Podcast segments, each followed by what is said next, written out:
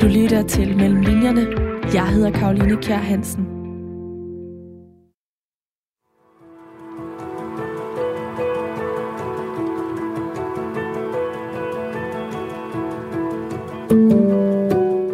Det er i april 2011, at det sker.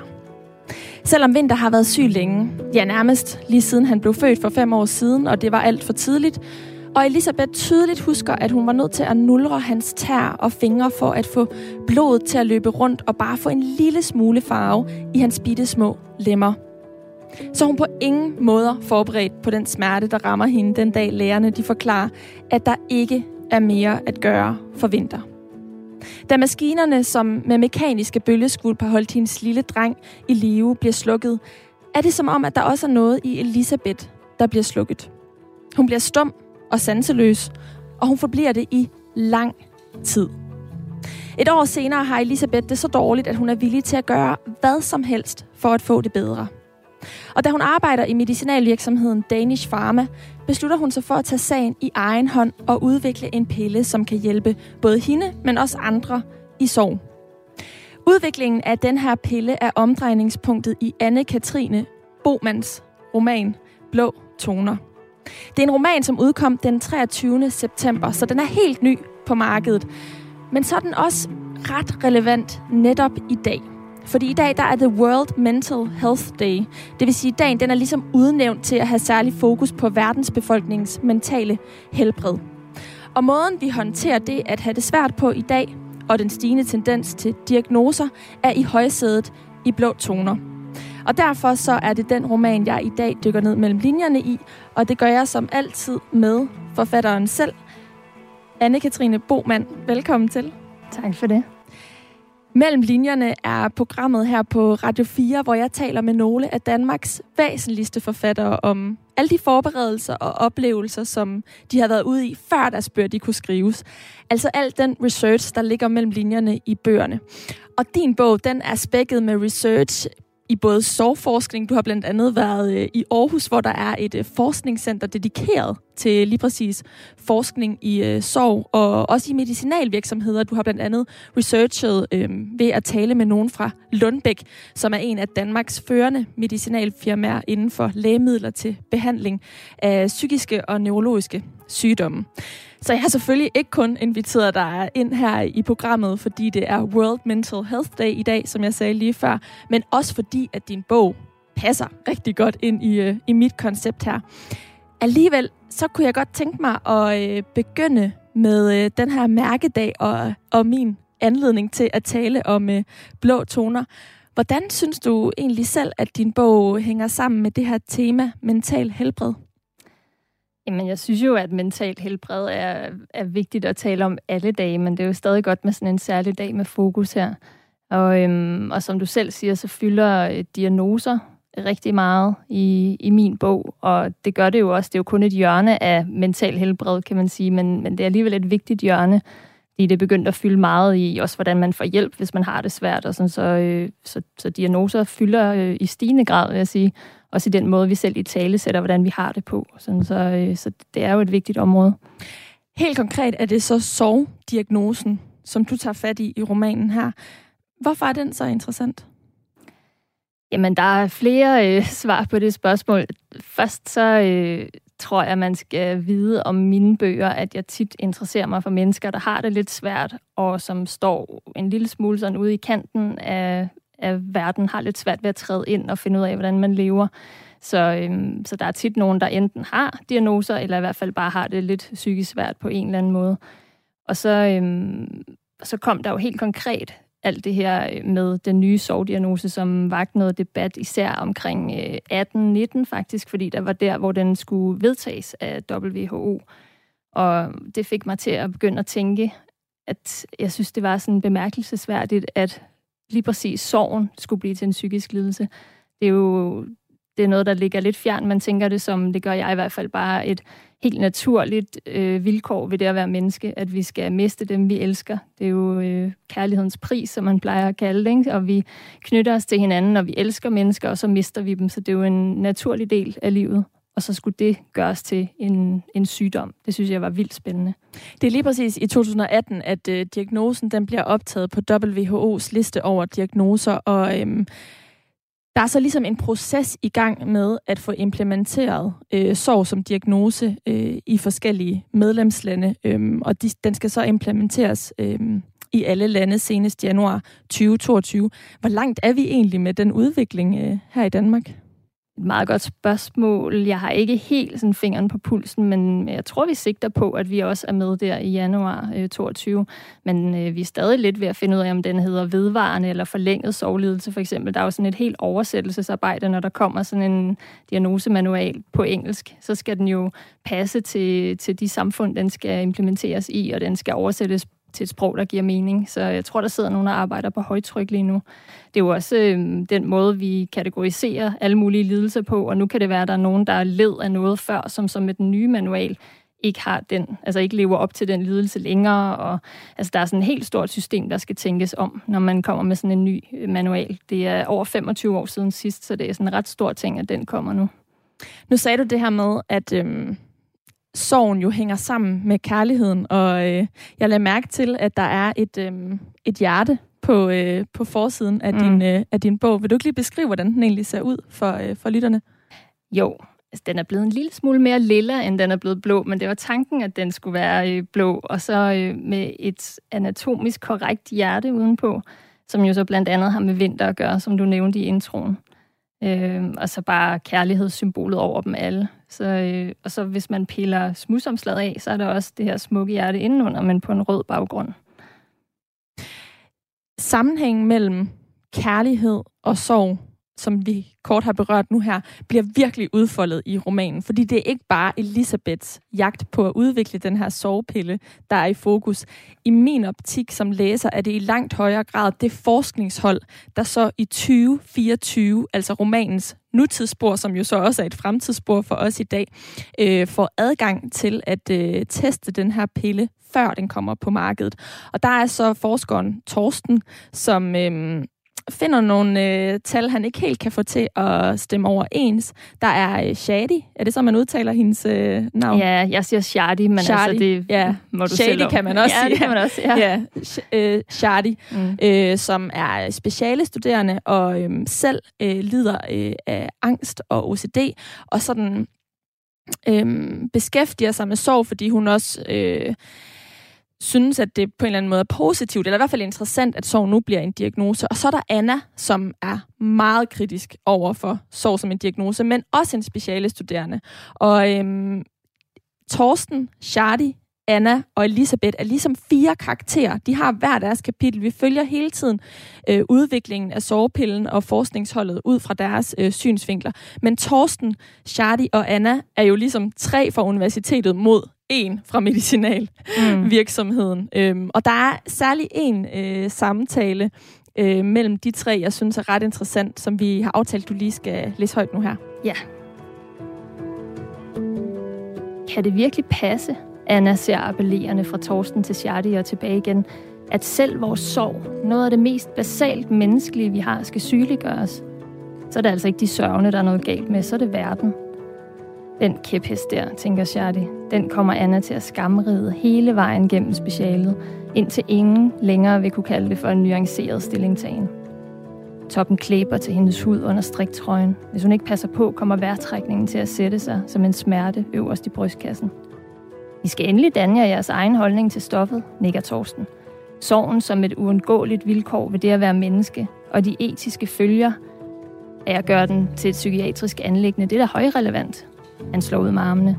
Man kunne jo mene, at det at elske hinanden og sørge over tabet, når den elskede dør, er en af de vigtigste livsopgaver, vi overhovedet bliver udsat for. Skal vi virkelig jappe igennem den? Lige præcis, udbryder Anna. Charlie trækker vejret dybt ind og rykker sig i sædet. Det er ikke, fordi hun som sådan er uenig. Hun er bare bange for, at det bliver for endimensionelt. Desuden er det hende, der sidder tilbage med Anna, når mødet er slut. Men så siger Torsten heldigvis noget, Charlie selv ville have sagt, hvis ellers hun havde kunnet. I skal selvfølgelig have den anden side med også. Den her diagnose, med lige præcis de kriterier, den har nu, er jo ikke grebet ud af den blå luft. Der ligger mange års forskning bag. Ja, og en dygtig industri fuld af lobbyister og penge under bordet, kommenterer Anna. Torsten slår en høj latter op. Der er faktisk nogle udmærkede argumenter for at kalde den vedvarende sorg for en psykisk lidelse, siger han. Og så skal vi jo heller ikke glemme, at sådan en diagnose er med til at forebygge overbehandling. Hvordan det, spørger Anna. Jeg vil da tro, det var omvendt. Uden en diagnose risikerer vi, at alle efterladte bliver tilbudt et psykologforløb, forklarer Torsten. Og det er simpelthen ikke nødvendigt. Den normale soveproces klarer man fint selv med hjælp fra sit netværk. Så en diagnose er med til at udpege den forholdsvis lille gruppe mennesker, der virkelig har brug for en hånd.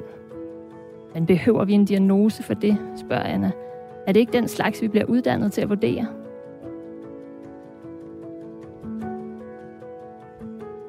Tak, Anne-Katrine Bomand.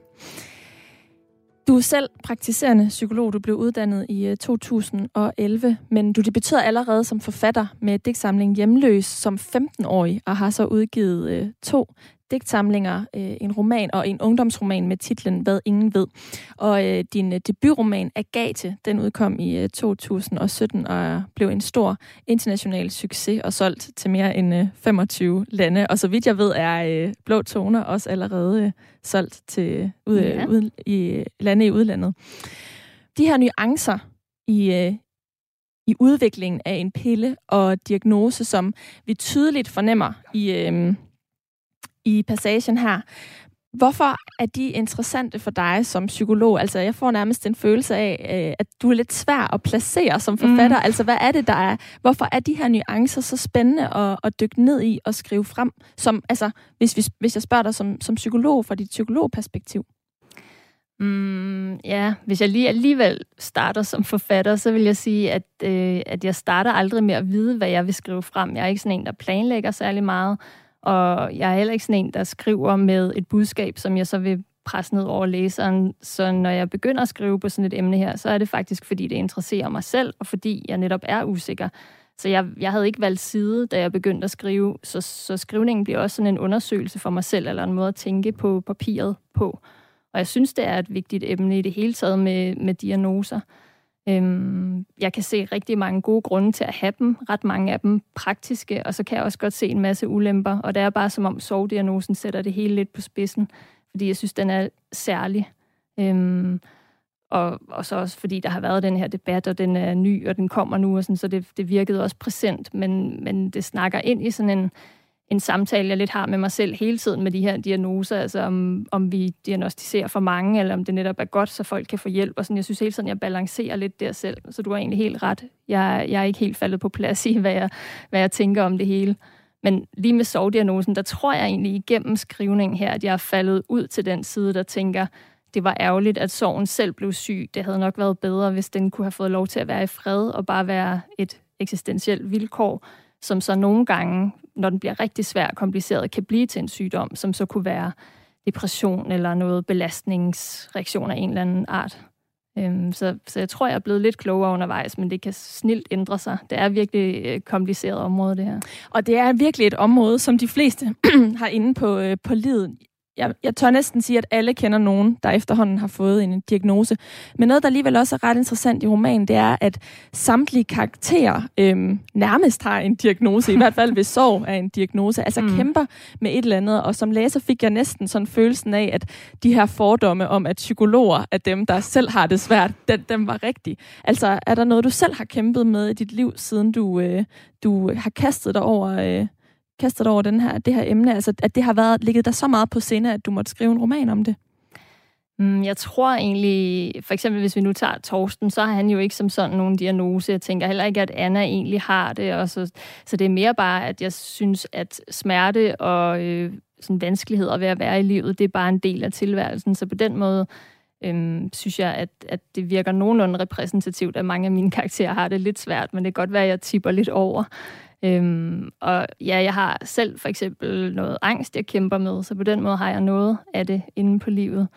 Øhm, og så er det jo også bare gennem mit fag, at jeg hele tiden møder mennesker, der har vanskeligheder, hvor man sådan kan stå lidt og balancere mellem, om de øhm, decideret fejler noget og skal ind i det psykiatriske system, eller om det er en del af livet, som, som er bare sådan en del af normalpsykologien, og hvordan man så hjælper dem med det. Så, så det ligger mig nok bare på scene, både privat og, og fagligt. Du har dedikeret øh, romanen til en, øh, en Rita, som jeg ved øh, også er en person, der er forbundet med sorg hos dig. Vil du ikke fortælle øh, lytterne, hvem det er? Jo, Rita, det var min dejlige mentor. Øh, et af de første steder, jeg kom ud som psykolog. Det er jo sådan et studie, hvor man ikke lærer rigtig meget om øh, selve sådan interaktionen med mennesker. Det er, det er meget sådan et... Øh, et fagtungt studie, psykologistudie, så når man kommer ud, så er man rimelig grøn og forvirret, og man har nærmest ikke engang lært, hvordan man siger øh, goddag, og man sætter rammen og, og alt det her praktiske. Men så kom Rita ned fra himlen nærmest og hjalp mig med rigtig meget af det i min første tid som psykolog. Og hun var også den, der øh, fortalte mig om sorg, også som... Øh, som sådan et lidt nyere take, man har fået på det nu, hvor det handler om at tænke sorgen som noget, man skal have med sig, eller den døde som en, man skal have med sig resten af livet, snarere end tidligere, hvor man tænkte, det var noget med at få sagt farvel og komme videre.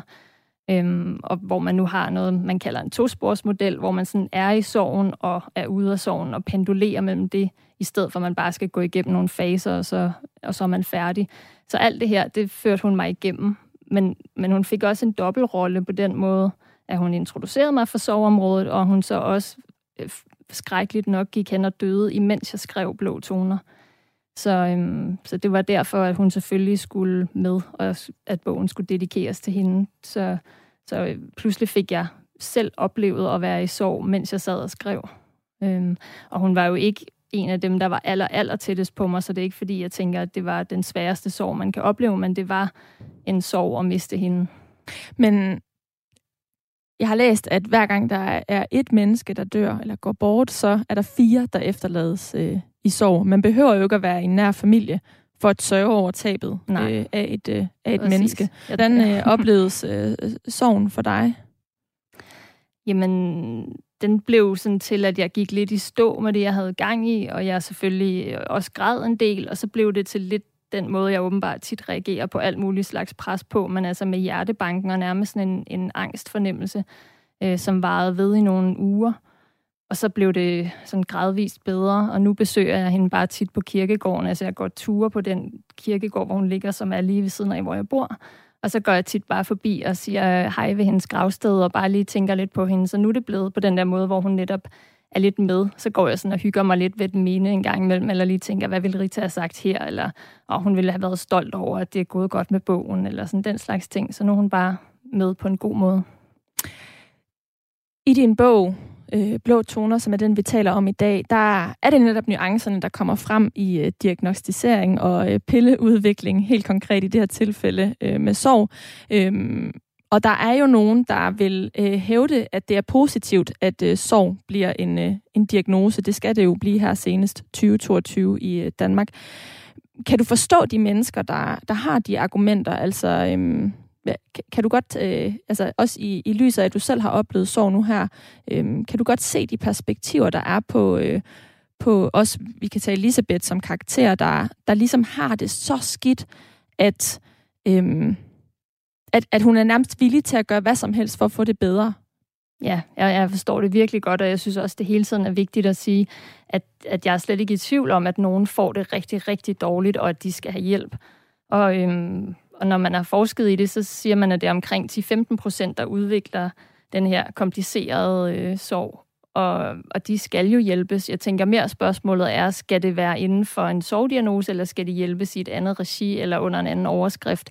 Men jeg forstår virkelig godt, at man tænker, at det er vigtigt at få sat fokus på, at der er nogen, der, der, får, øh, altså, der går helt i stå, mister arbejdet, nogen bliver selvmordstruet, at, at øh, man får socialt derot, måske mister jobbet, alle sådan nogle ting at selvfølgelig skal de mennesker samles op, og jeg kan godt forstå, hvis man kan komme derud, hvor man er villig til at prøve hvad som helst egentlig. Hvordan kunne man ellers hjælpe sørgende i din optik? Jamen, vi har jo allerede en masse, for eksempel sovegrupper, men, men som det også bliver vist i min bog, så er det jo ikke for alle. Terapi er ikke for alle, men for nogen kan det være en måde at blive grebet på. Øhm, det hænger også tit sammen med ensomhed, tror jeg, for mange. Altså hvis man bliver efterladt øhm, og, og, og så ikke har så meget netværk. Så det kunne også være, at man kunne tænke det lidt mere sådan. En diagnose er jo en måde at pege indad mod individet, at nu er det dig, den er gal med, nu skal du have hjælp.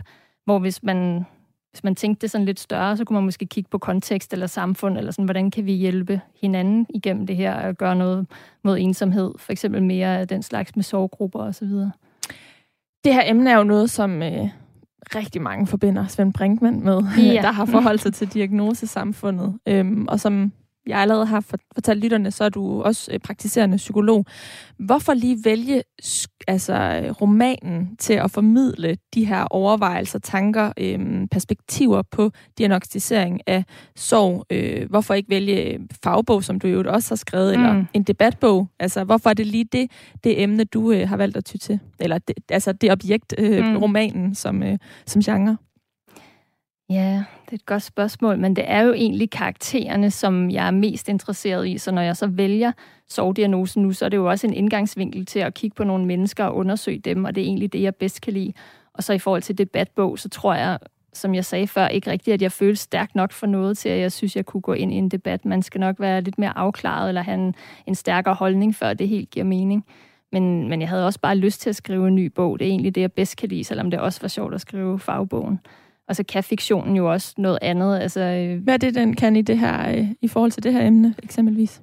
Men jeg håber i hvert fald, at den kan gøre, at man øh, kan spejle sig i den, og man kan få sådan nogle mere fænomenologiske beskrivelser af, hvordan sorgen kan føles. Altså sådan det her helt menneskelige, genkendelige, som man sådan kan pinde ud der, få skabt nogle billeder og nogle følelser i læseren, som man ikke helt kan på samme måde i de andre formater. Nu har du fortalt, at du var ikke helt afklaret i virkeligheden, da du gik i gang med at skrive den her øh, roman, hvor du stod i forhold til diagnostisering af sorg. Øhm, og måske grund til, at du blev afklaret, fordi du har øh, researchet. Jeg synes i hvert fald, at vi skal prøve at dykke ned i den del af arbejdet med bogen nu. Ja. Du lytter til Mellem Linjerne. Jeg hedder Karoline Kjær Hansen. Og min gæst i dag, det er Anne-Katrine Bomand, som har skrevet romanen Blå Toner. Det er en roman, der handler om diagnostisering af sorg og ikke mindst udviklingen af en pille mod sorg. Og vi følger fire karakterer, som øh, har forskellige indgangsvinkel øh, til det her. Men, øh, men der er en stor øh, andel af de mennesker, som er kritiske over for øh, diagnostiseringen af, af sovepillen. Anne-Katrine, du er selv psykolog, og sorgen har du øh, vidst du meget om på forhånd. Øh, og du fortalte også om Rita, at, at hun havde, havde givet dig noget, noget viden om det. Så den del har du... Øh, du har kunne gøre meget af det arbejde selv i virkeligheden i kraft af din, øh, af din faglighed. Mm. Men du valgte alligevel at tage til, til Aarhus, hvor der er et særligt øh, forskningscenter i, øh, i Sorg. Hvorfor skulle du der øh, over? Det er jo her, vi står, men altså, ja. du, du, kom, du kom til Aarhus. Ja, men det var egentlig også, når jeg nu havde valgt, at, at øh, den skulle udspille sig her, romanen, så tænkte jeg, det var vigtigt for mig at få byen sådan lidt ind under huden. Jeg har skrevet om Frankrig før, for eksempel, hvor jeg har boet, og Hillerød, hvor jeg også har boet, men Aarhus kendte jeg ikke så meget til, så jeg tænkte, hvis den skal øh, fungere ordentligt, bogen, så bliver jeg nødt til at have lidt stemning og nogle af de der små detaljer, der får det til at føles ægte. Så, øh, så jeg boede her i næsten to måneder, så ramte pandemien, så flygtede jeg hjem igen, men jeg fik lige de her par måneder. Og, øhm, og når jeg sådan googlede og ledte lidt efter artikler om sorg, så var det tit forskere her fra Aarhus, der dukkede op, så det virkede som om, at, øh, at, at de er stærke her på det område. Så det stod klart, at sorg var forbundet med, med Aarhus for dig fra start? Ja, det blev det i hvert fald. Jeg kan huske, at jeg startede med at skrive fra, fra København, faktisk fra et bibliotek på Goddersgade. Og, øh, men så gik jeg i gang med lidt research og lidt googleri, og så tænkte jeg, ej, nu rykker vi. Det giver bedre mening. Men jeg har haft mange forfattere øh, her i programmet, som netop har valgt at skrive øh, om områder, eller lade, lad bøgerne udspille sig i områder, som de kender så var det ikke udfordrende at skulle vælge et sted, du, du ikke havde under huden på den måde? Du har selv læst psykologi øh, på Københavns Universitet, så det er jo ikke fordi, du har været en af de studerende på Aarhus Universitet, som du, øh, du skriver om i bogen. Jo, det var lidt udfordrende, fordi når jeg skriver, så dukker der tit en masse billeder op, og nu blev mine billeder lidt forvirret, fordi så nogle gange, så var det som om, jeg sad og skrev, mens jeg så noget i København for mig. Øh, min egen specialskrivningsproces for eksempel, eller det bibliotek, jeg selv sad og skrev på, og så måtte jeg lige øh, lue lidt ud i de billeder, og så prøve at få nogle, nogle nye billeder ind, mens jeg så var her. Men, øh, men jo, det var sådan lidt, øh, det var lidt sværere, end, end når det hele bare ligger fuldstændig på ryggraden. Og det var simpelthen nød, altså du var nødt til at flytte hertil i en periode for at lære byen øh, godt nok at kende? Ja, det havde jeg i hvert fald lyst til. Det faldt så også lige sammen med, at jeg kom ind på et skrivekursus her, som varede nogle uger, så tænkte jeg, nu passer alt sammen. Og jeg havde taget overlov et år også fra mit psykologarbejde, så jeg kunne jo øh, bevæge mig frit rundt. Så tænkte jeg, det der er det, der giver mening. Så jeg endte i en kælder i Åbyhøj, gennem sådan noget Airbnb hos en sød kvinde der, og øhm, hendes hund. og så sad jeg dernede og skrev og cyklede rundt og fik sådan nogle oplevelser, som jeg ikke havde fået, hvis jeg havde siddet derhjemme. Bare sådan noget med at have mere bakket, for eksempel, end jeg lige vidste. Så øh, det var helt vildt hårdt at cykle rundt, for eksempel. Øh, svedt, som jeg ved ikke hvad, når jeg nåede frem til universitetet, for eksempel. Og Øhm, ja, der var bare rigtig mange ting. Selvom man googler, så får man nogle billeder, men man får ikke alt det der andet, det der ekstra. Mm. Der er jo også noget lidt sprogligt. Hedder det øh, centrum eller midtbyen? Hedder det banegården eller hovedbanen? Eller alle sådan nogle ting der, som man også får, når man bevæger sig lidt rundt og snakker med folk. Og Anna, hun har i hvert fald altid røde kinder, når hun kommer op på, øh, på universitetet. Men det er jo så, fordi hun kommer ude fra det område, hvor du boede. Vi har aftalt, at du lige skal læse en øh, passage øh, højt, som du altså kun har kunne skrive ved at være i det her øh, område, hvor øh, Anna bor. Ja.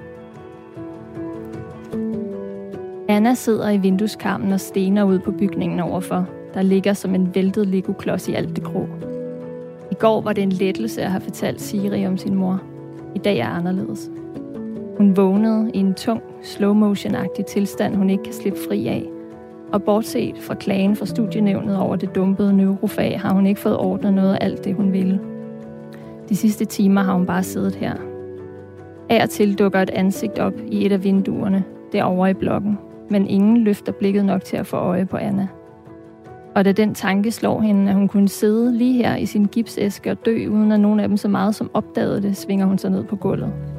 Der er nødt til at ske noget nu, hvis ikke den her tyngde skal flyde med videre til i morgen. Det kræver en kraftanstrengelse at få løbetøjet på, men det lykkes. Og lidt efter er hun på vej mod skoven.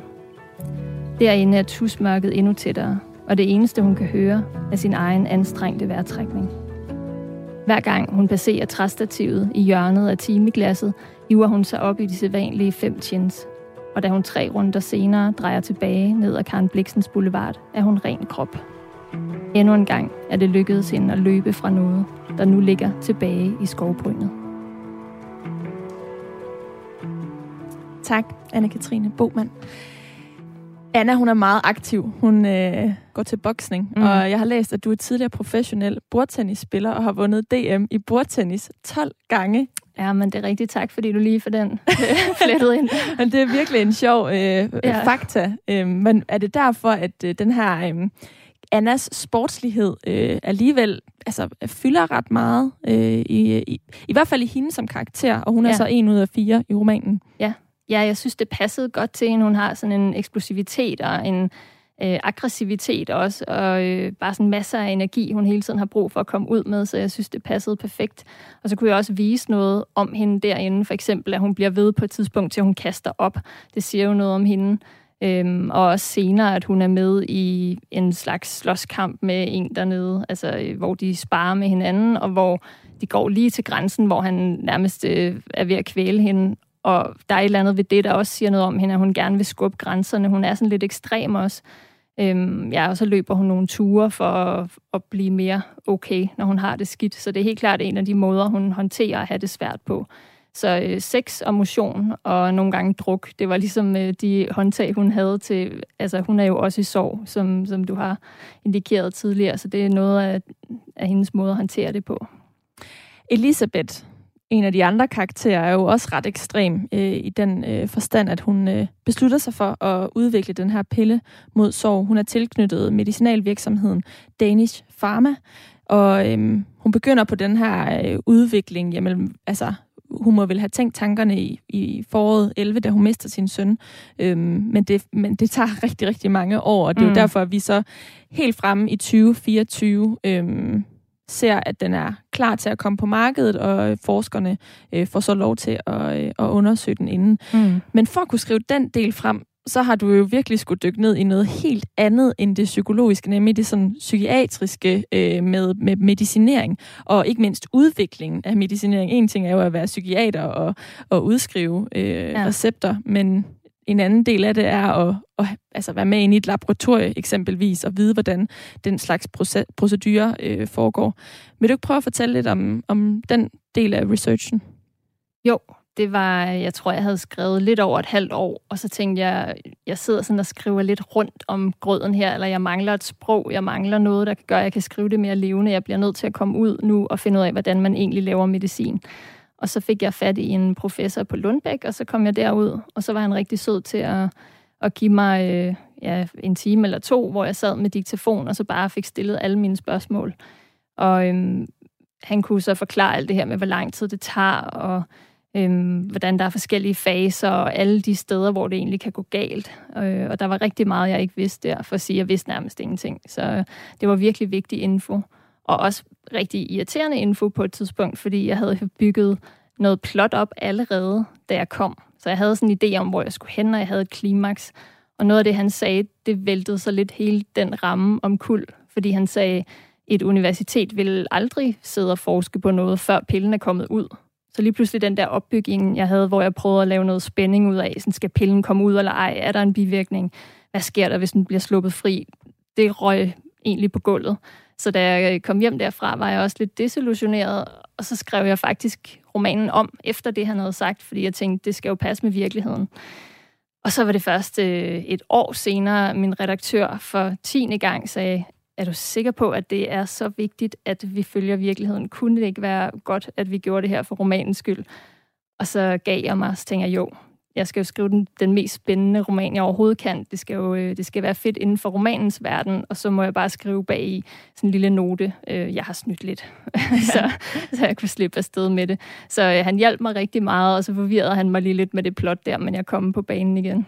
Men i virkeligheden så fremstår det også meget troværdigt, at forskerne får adgang til øh, medicinen og, og, og får lov til at efterprøve det, inden at det kommer på markedet, fordi at der netop... Øh, du beskriver, hvordan, der kan være, altså, hvordan det kan være fordelagtigt for producenterne, for medicinalfirmaet, at der er nogle forskere, der går ud og støtter op om det, netop fordi, at diagnostisering er noget, der er så meget skepsis øh, omkring, eller i hvert fald en masse øh, samtaler, problematikker om, øh, og som medicinalvirksomhed, så øh, kan det så være fordelagtigt, at et universitet allerede fra start går ud og siger, at vi godkender det, og så kan det blive solgt til udlandet, og øh, der vil ikke være hverken øh, psykiater øh, eller brugere, der vil være øh, skeptiske øh, omkring det. Jamen, så på den måde fungerer det, fungerer det egentlig ret godt. Men ja. så kan jeg ikke lade være med at tænke på, da du så talte med, med manden her fra Lundbæk, altså du, den del er jo også med til at fremstille medicinalvirksomheden som sådan ekstra spekulativ. Mm. Øhm, havde du fortalt ham om dine, dine tanker herinde, eller, eller hvordan tilgik du det her, den her samtale med Morten Grundet, som han helt bestemt hedder? Ja. Mm, nej, fordi der vidste jeg stadig ikke helt, hvordan jeg ville twiste den, så jeg gik rimelig åbent ind til det og bare stillede alle mine spørgsmål, men senere skrev jeg ham en mail, der jeg godt kunne se, hvor det bare henad. Og så sagde jeg, øh, vil I gerne hedde Lundbæk i min bog, eller er det bedre, at jeg finder på et, et andet navn? Og nu blev det så Danish Pharma, fordi øh, det er ikke jer, der kommer bedst ud af den her øh, roman. Og så sagde han, så må du gerne kalde det noget andet, tak. Øh, jeg tror, han var helt med på den. Han ville også gerne hjælpe mig med, hvordan vi kunne prøve at snyde, og han havde alle mulige gode idéer og sådan noget, men hvor han jo så hele tiden smilede og sagde, det kan man ikke i virkeligheden, men jeg vil da rigtig gerne hjælpe. Så han var også med på, at det var en roman, og øh, jeg synes også, jeg prøver at gøre det sådan, så det mere er nogle brødende kar eller nogle enkelt individer inden for medicinalvirksomheden, som, som ikke er helt fine i kanten øh, snarere end at det er hele branchen, den er gal med. Der er helt konkret en scene fra den her samtale, som optræder i, øh, i romanen, og vi har aftalt, øh, at den skal vi lige høre. Ja, den kommer her. Og øh, kan man, for, kan man forestille sig nu, at det her det er en til en med det, som du oplevede, eller hvordan, øh, hvordan øh, inden for, for det her fiktionsspektrum ligger den? Jeg vil sige en 8 ud af 10 på en eller anden mm. skala. Der er, sådan, der er rimelig overlap, og han var også meget ung, og han var også meget sød, og han var mange af de ting, som, som står her. Jeg tror faktisk, han var den yngste professor i Danmark, eller et eller andet i den dur, så han var ret vild. Øh, men jeg har jeg har lige ændret lidt. Men det er jo også meget, øh, altså det er jo så også godt, at øh, Anna, som er hende, der, der tager kontakt til medicinalvirksomheden her, øh, får ham, der er ung og glad, når det nu er øh, de her enkelte individer, som det var Elisabeth, hun helt konkret ville i kontakt med, og ikke kan komme i kontakt med. Og det er jo så Elisabeth, der også er med til at... Øh, understrege, at der er grund til skepsis, øh, mm. når, når universitetet ser forskningsresultaterne. Ja, det er rigtigt. Ej, og jeg føler lige, jeg har brug for at sige inden, hvis jeg har fået noget galt i alt det her, så er det virkelig ikke ham Mortens skyld. Han var meget dygtig og fin, og så er det jo mig, der har øh, ændret og gjort ved og præsenteret det så godt jeg kunne. Så, nå, der kommer oplæsning her.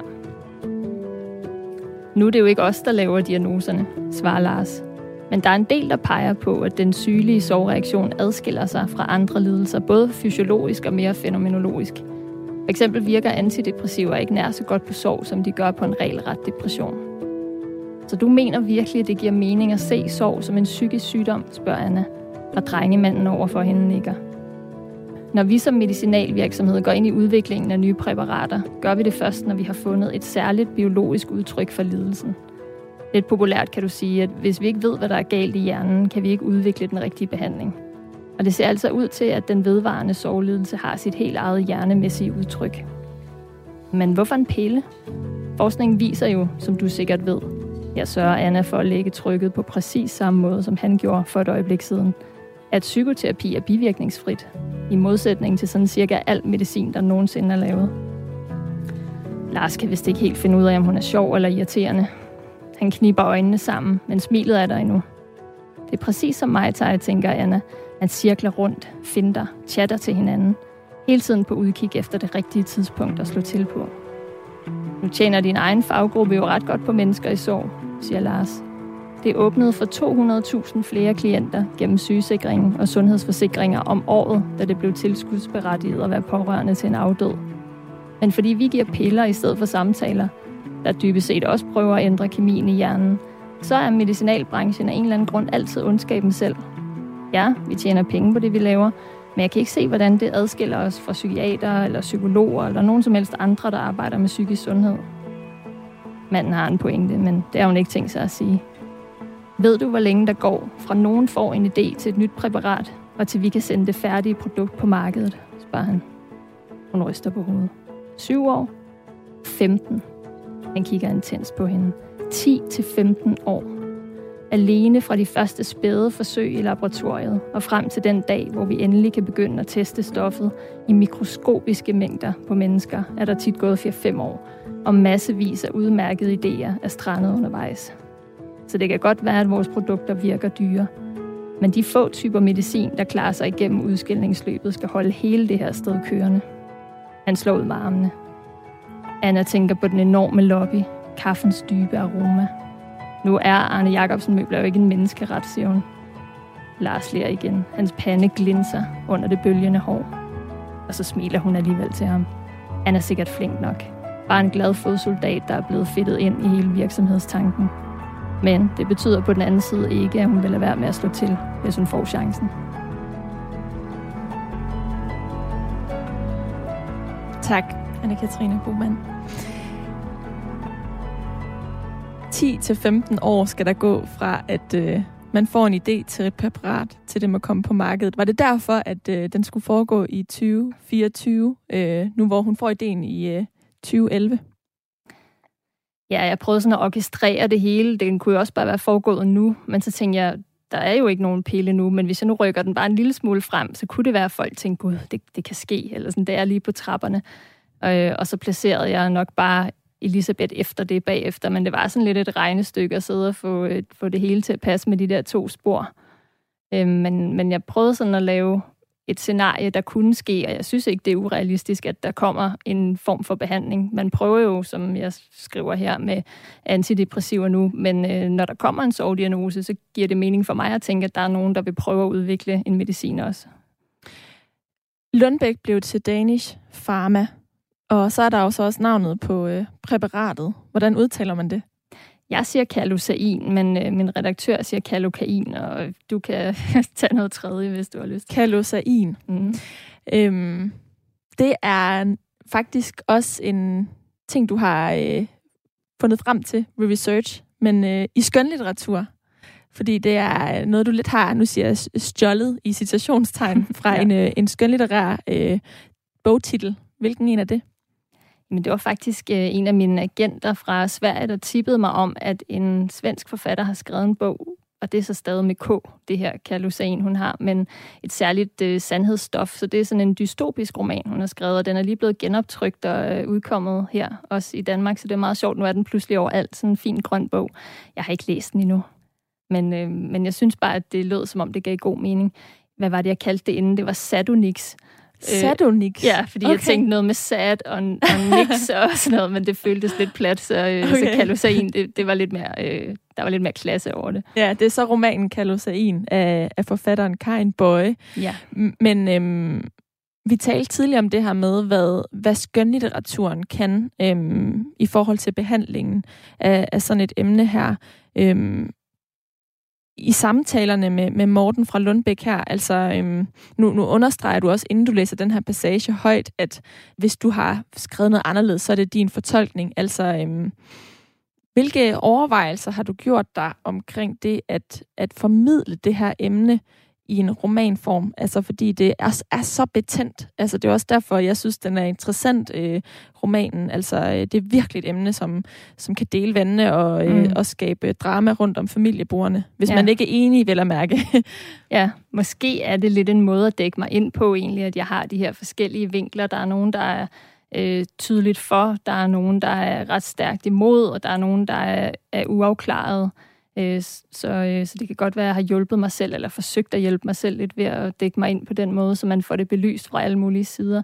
Men, øh, men det er jo noget, jeg har tænkt over, også fordi jeg har den her psykologtitel. Nogle gange føles den nærmest en lille smule hæmmende, fordi hvis jeg nu bare i gåsøjne var forfatter, så kunne jeg måske skrive lidt friere, men nu føler jeg også sådan et, et ansvar for, at jeg skal få formidlet det øh, så korrekt som muligt, det her, og, øh, og have læst lidt op på forskningen, og sådan have styr på, på stoffet skal man selvfølgelig altid, men det er som om, der lige er lidt ekstra ansvar her.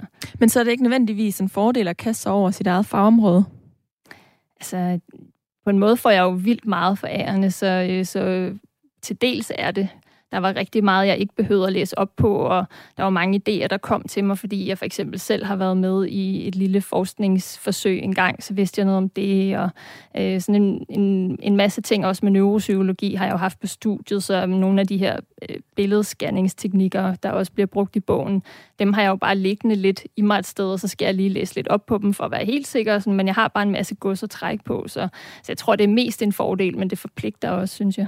Nu handler romanen jo om, øh, om folk, der grundlæggende har det svært af, af sørger øh, og, og nogle andre øh, kæmper med andre øh, problemer. Og jeg ved, at øh, den faktisk heller ikke var helt nem at skrive, den her roman, så lad os prøve at tale lidt om, øh, om din skriveproces nu. Mm. Ja. Du lytter til Mellem Linjerne. Jeg hedder Karoline Kjær Hansen. Hvordan kan man sige, at den var svær, din skriveproces? Åh, oh, ja. Der er en hel palette af ting, du kan, du kan bare vælge. men, men hvis jeg lige skal plukke lidt ud, så... Øhm, ja, hvor skal jeg næsten starte? Men altså, for det første, så skiftede jeg forlag øhm, lidt over et halvt år inden, og det er nok altid lidt bøvlet, så jeg gik fra en redaktørs blik på teksten til en anden, og jeg skulle ligesom ind i hele det her nye øh, sted, og en ny måde at læse min tekst på, osv. Så, videre. så det, det var lidt besværligt. Så var der pandemien, der bare gjorde noget ved researchen, som du kan høre, og også gjorde det sådan lidt ekstra ensomt og bøvlet, det hele med at sidde og skrive. Det er ensomt i forvejen, og nu bliver man bare endnu mere isoleret. Så, øhm, så den hjalp heller ikke. Og så tror jeg også, der var noget ved selve bogen. Øh, der var flere karakterer, der var det her med at prøve at skrive noget, som var mere spændingsagtigt, end jeg har prøvet før. Så det var mere plottungt, og der var en masse tråde, der skulle flettes sammen, og altså alle de her mange ting gjorde bare, at jeg var rigtig meget i tvivl hele vejen, så det var, det var sjældent øh, bare glade dage hjemme i skrivehulen. Der var faktisk, øh, det var ret tungt øh, til tider. Hvad gjorde du for at øh, komme tvivlen til livs? Mm, jamen, sådan lidt desperate forsøg på at få andre til at læse den en gang imellem, fordi jeg så håbede, at nogen ville sige, jo, den er god. Så, så jeg brugt flere af sådan noget, man kan kalde beta-læser eller testlæser, for at høre, hvad andre tænkte om den. Det kan nogle gange være meget rart med et blik udefra. Øh, jeg fik også min kæreste til at læse den. Det var en rigtig dårlig idé, fordi han synes ikke, den var særlig god. Så, så det er slut med det.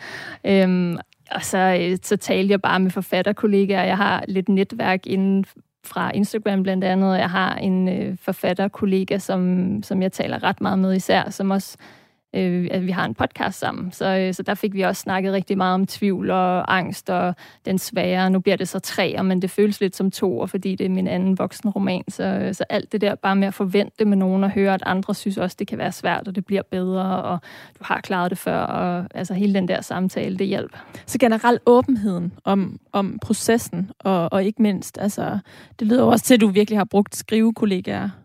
Ja, det, det blev sådan min måde at prøve at komme det igennem på, fordi jeg synes, jeg kunne mærke, at jeg røg mere og mere ind i sådan en dårlig spiral, hvis jeg bare sad helt selv og var i tvivl hele tiden. Så til sidst så er det svært overhovedet at skrive, fordi man ved slet ikke, om, om projektet holder vand. Så, så der har man sådan brug for, eller det havde jeg i hvert fald feedback udefra, nogen der sagde, bliv ved, det går okay, det skal nok blive godt.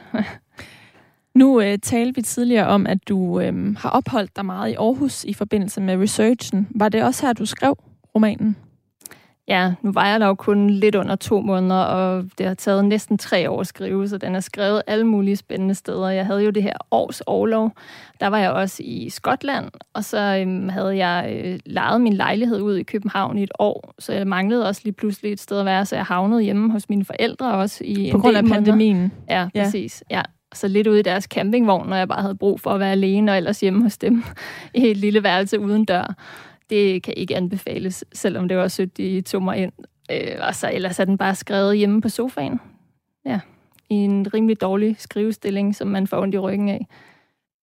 Nu øh, siger du selv, at det kan betragtes som den svære træer, selvom mm-hmm. at det egentlig er den svære toer. Øh, men men det, der lever det, den, den øh, det ordsprog jo virkelig også op til, til den, din, den oplevelse, du har haft. Ja, det synes jeg virkelig, men jeg har jo også været meget heldig med etteren, at det endte med at gå så godt med Agathe, så der var også et eller andet ved det. Hvis den nu bare var gået okay, så tror jeg ikke, jeg havde følt lige så meget pres.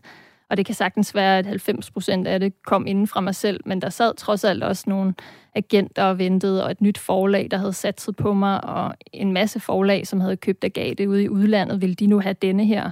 Og nogle gange kan det være svært at få det blik skubbet til side og tænke, jeg sidder bare her og skriver, fungerer denne her sætning, så bliver det mere, vil ham der kunne lide den her sætning, eller hvad vil anmelderne tænke om den her nu? Synes de, den er alt for forskellig fra Agate? Og, altså alle de der tanker der, skal man lige øh, kunne sortere væk. Men når nu processen var så anderledes end, end processen med din øh, debutroman Agate fra øh, 2017, hvad er så det vigtigste, du har lært øh, fra den her proces?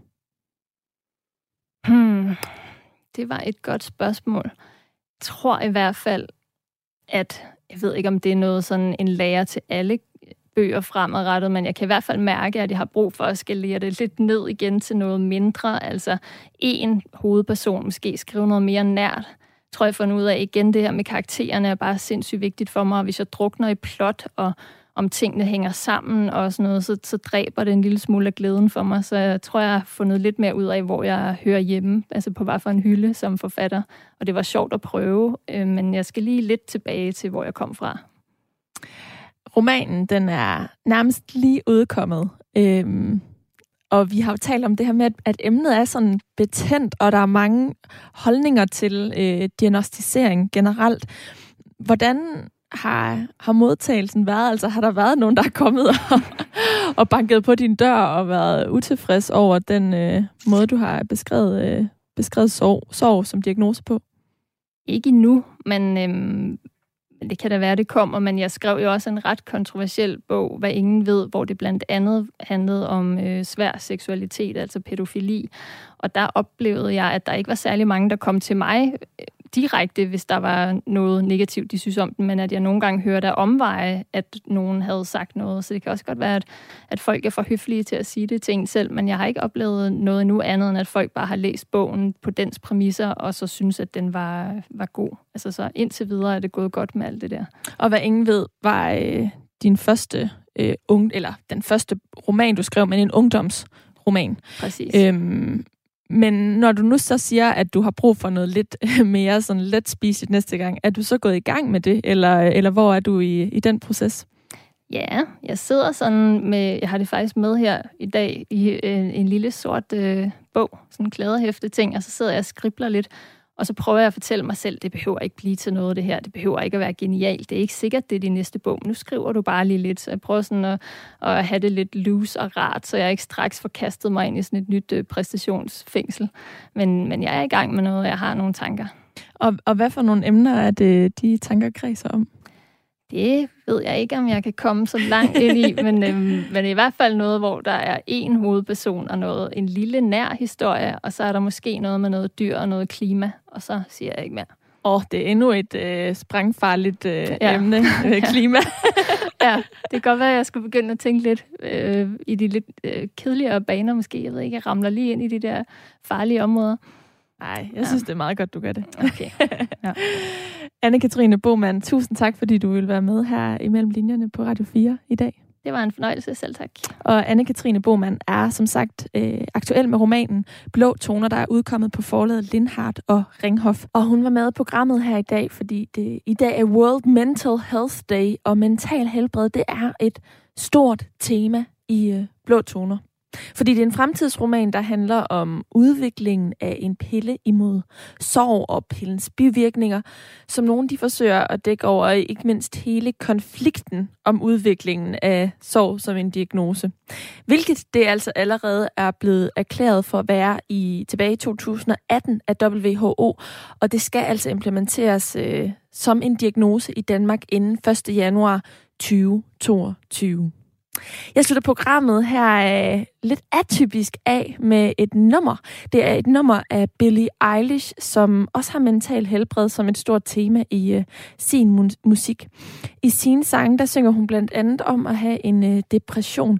Og det er efter sine den her øh, åbenhed om det svære ved livet, der har gjort hende så stor blandt den yngre generation. Og så er det altså en øh, kunstner, der har en forbindelse til romanen Blå Toner, fordi Billie Eilish, det er øh, den musik, som øh, Anna, en af hovedkaraktererne, lytter til. Som altid, så kan du øh, finde øh, hele programmet her i dets fulde længde på radio4.dk i vores app, eller der, hvor du plejer at lytte til podcast. Hvis du lytter til det i iTunes, så tøv ikke med at give det en anmeldelse. Og send mig altid en mail på øh, mellemlinjerne radio4.dk. Linjerne, det er med et J, hvis der er et eller andet, du har på hjerte, som vedrører programmet her. Tak, fordi du lyttede med, og pas rigtig godt på dig selv.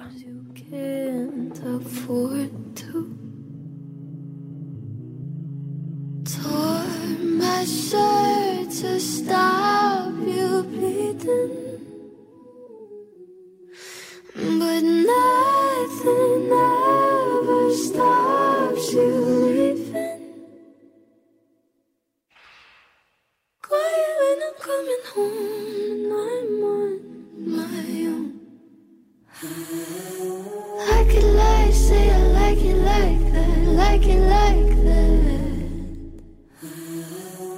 I could lie, say I like it like that, like it like I